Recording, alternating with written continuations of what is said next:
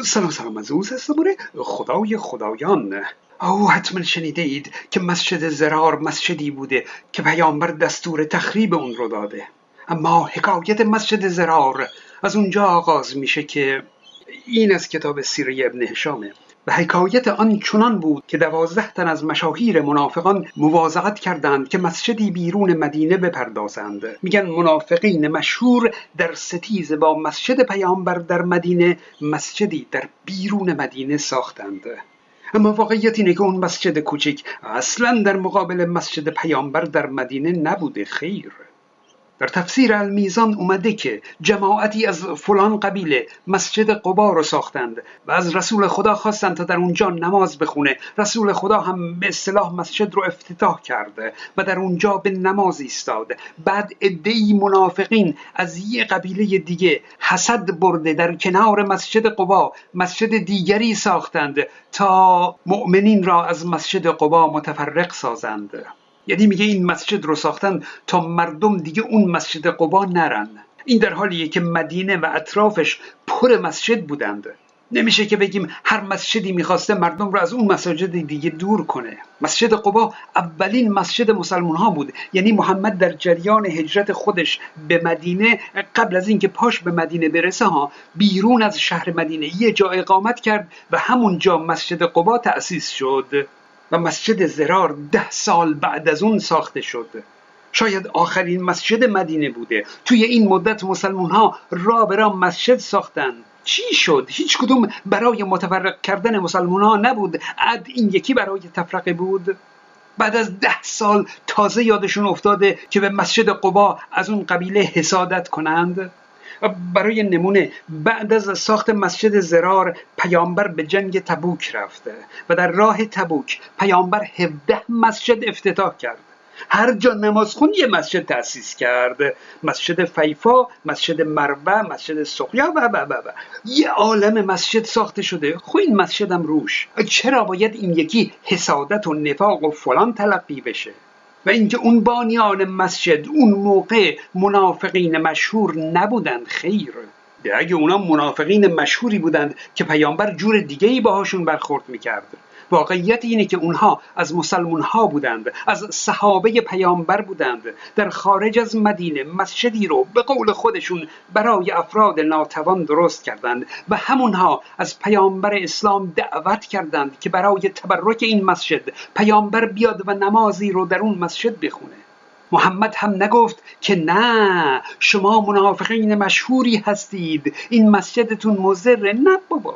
بلکه پیامبر درخواست اونها رو پذیرفت. اما اون رو به بعد از بازگشت خودش از جنگ تبوک موکول کرد. در تفسیر المیزان اومده که پیامبر که در آن روز عازم جنگ تبوک بود وعده داد که پس از مراجعت به مدینه به آن مسجد خواهد آمد. در مغازی هم اومده که پیامبر بهشون گفته من آماده سفرم و اکنون گرفتارم. اگر به خواست خداوند متعال برگشتیم پیش شما خواهم آمد و با شما در آن نماز خواهم گذارد. یعنی محمد قصد داشت که این مسجد زرار رو هم که اون موقع حالا هرچی که اسمش بوده قصد داشت که اون رو هم افتتاح کنه. اما میگن در راه بازگشت محمد به مدینه. با رسیدن به منطقه ای که مسجد زرار در اونجا بود مثلا آیاتی بر پیامبر نازل میشه که خبر میده این مسجد منافقین هست و اون رو خراب کن. چه شد که محمد خلف وعده کرد؟ چرا همون قبل از سفر این آیات نازل نشدند که به محمد بگن مسجد رو ویران کن؟ ماجرا از چه قرار بود؟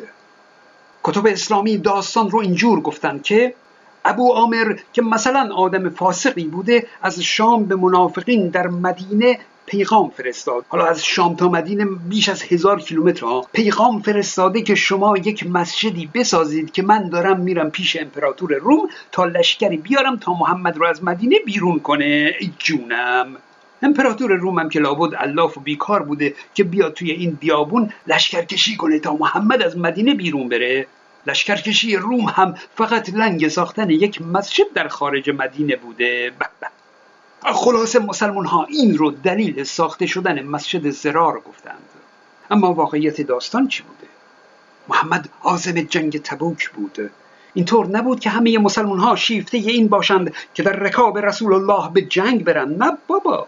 مسلمان ها تمایلی به رفتن به جنگ نداشتند. جنگ تبوک جنگ با لشکر روم بود. گفتن که چون لشکر روم اونجا تحرکاتی داشته پیامبر می‌خواسته به جنگ روم بره. خب این که اصلا منطقی نیسته. اما یک دلیل دیگه هم آوردند. گفتند که محمد به خونخواهی از جعفر ابن ابی طالب لشکر کشی کرده. آخه جعفر ابن ابی طالب برادر امام علی برای پیامبر خیلی عزیز بود. پرچمدار اسلام در جنگ های محمد بود. و جعفر به دست سپاه روم کشته شد. این جنگ تبوک برای گرفتن یک انتقام سخت از قاتلان سردار جعفر ابن ابی طالب بود. کتاب مغازی نوشته که بسیاری از زنان دستبندها و گردنبندهاشون رو هدیه دادند تا سپاه مسلمون ها رو در جنگ تبوک یاری کرده باشند. ولی مردها برای رفتن به جنگ تمایلی نداشتند. در ماجرای پیامبر به جد ابن قیس فرمود ای ابا وهب آیا مسلحت نمی‌بینی که امسال را با ما بیرون بیایی؟ شاید بعضی از دختران رومی را با خود بیاوری. به به. یعنی تو رو خدا نگاه کنید. زنان از زیورالاتشون گذشتند تا مردهاشون به جنگ برن. بعد مردها برای چی به جنگ میرن؟ برای به کنیزی گرفتن زنان سرزمین های دیگه. دختران رومی.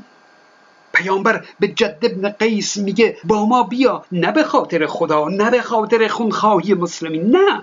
بیا شاید بعضی از دختران رومی رو با خودت بیاری. این چهره واقعی پیامبر اسلامه. جد گفت شما چون این اجازه ای می دهید و من در فتنه نمیافتم؟ به خدا سوگند قوم من می‌دانند که هیچ کس به اندازه من نسبت به زنان شیفته نیست و میترسم اگر زنان رومی را ببینم نتوانم خودداری کنم. صحابه رسول الله رو ببینید. این جد ابن قیس از انصار پیامبر بود. هر مسلمانی که روز قیامت با صحابه رسول الله محشور بشه ها سالم به بهشت نمی‌رسه. از ما گفتن بود. خلاصه جد ابن قیس به پیامبر میگه که شما به من اجازه بده که من در مدینه بمونم و به این فتنه دختران رومی و حال و حول و اینا به این فتنه که تو منو به اون وسوسه کردی اجازه بده که به این دام تو نیفتم. و محمد هم بهش اجازه میده که در مدینه بمونه. که بعد بگو مگوی بین این جد ابن قیس و پسرش پیش میاد. جد ابن قیس کفشش رو از پاش در میاره و همچین پرت می‌کنه تو صورت پسرش. لابد دوتا فوش رکیک هم بهش میده. بعد این ماجرا جد ابن قیس مسلمون ها رو تشویق می‌کنه که با محمد به جنگ نرن. قصه به همین بیمنطقیه که گفتم. و بعد آیه نازل میشه و از آنان کسی است که می‌گوید مرا در ماندن اجازه ده و به فتنه ام مینداز هشدار که آنان خود به فتنه افتادند و بی تردید جهنم بر کافران احاطه دارد. بگذاریم سرانجام محمد لشکری جمع کرد و به جنگ سپاه روم رفت. آقا در راه اتفاقات زیادی افتاد. معجزه ها نوشتند. من نمی‌دونم چرا قرآن میگه پیامبر معجزه نداشته. اینها در این سفر یکیش این بوده که از میان انگشتان آن حضرت چندان آب جوشید که همه مردم آب برداشتند و نوشیدند و اسبها و مرکوبهای خود را سیراب کردند. میگه دوازده تا پونزده هزار شطر بوده. ده هزار اسب سی هزار مسلمون همه سیراب شدند. او ولی فکر کنم دیگه خار اون انگشتا در اومد. خب پیامبر از مدینه تا تبوک رفت. تبوک در خاک عربستان اونجا محمد قرار بود که با سپاه روم درگیر بشه. اما اما محمد به چند تا از قبیله های اطراف نگاری کرد و براشون جزیه تعیین کرد که باید به مسلمین بپردازند. زور آقا جون. بعد هم بدون کوچکترین درگیری با سپاه روم سر شترها رو برگردوندن به سوی مدینه و برگشتن آره خب آیا مردم مدینه نمی‌پرسند که چه شد؟ آیا انتقام خونخواهی جعفر ابن ابی طالب همین بود؟ برید سکسک کنید و بیایید محمد این همه هزینه و این لشکرکشی و هزاران نفر رو با خودت بردی کو قنیمتت کو انتقام سختت لابد محمد پیش خودش این فکرها رو می‌کرده دیگه نه؟ من باور دارم که اگه اون موقع هواپیمای مسافربری وجود داشت حتما محمد دستور شلیک به اون رو می‌داد بلکه با این قوقا از این ناتوانی در انتقام خونخواهی جعفر ابن ابی طالب ذهن مردم مدینه منحرف بشه. اما اون موقع که هواپیمای مسافربری نبوده. پیامبر در راه بازگشت دو روز راه مانده به مدینه تصمیم به تخریب مسجد زرار می‌گیره. چه قوقایی بهتر از این؟ آیه نازل میشه که مسجد رو تخریب کن. و لذین اتخذوا مسجد زرارا آنهایی که مسجدی اختیار کردند که مایه زیان و کفر و پراکندگی میان مؤمنان است و نیز کمینگاهی است برای کسی که قبلا با خدا و پیامبر او به جنگ برخواسته بود و سخت سوگن یاد می کنند که جز نیکی قصدی نداشتیم ولی خدا گواهی می دهد که آنان قطعا دروغگو هستند. پیامبر آسم ابن فلان و مالک ابن بهمان را فرا خواند و فرمود به سوی این مسجد که اهل آن ستمگرند بروید و آن را خراب کنید و آتش بزنید. میگه بین نماز مغرب و عشا بود مردم مسلمان نمازگزار در مسجد بودند که ما مسجد رو آتش زدیم. آسم گوید فراموش نمی کنم که آنها به ما نگاه می کردند در حالی که گوشهایشان مانند گوش گرگ آویخته بود. ما مسجد را آتش زدیم و آتش گرفت. مردم هم متفرق شدند.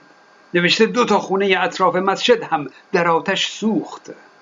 بعد از اونم همش بحث منافقین بود و توبه اونها و بهانه اون کسانی که همراه محمد به جنگ تبوک نیومدند و تنها چیزی که اصلا مطرح نشد ها ناکامی محمد در این جنگ تبوک بود که بدون جنگ با رومیان بدون هیچ دستاوردی بدون هیچ انتقامی تمام شد.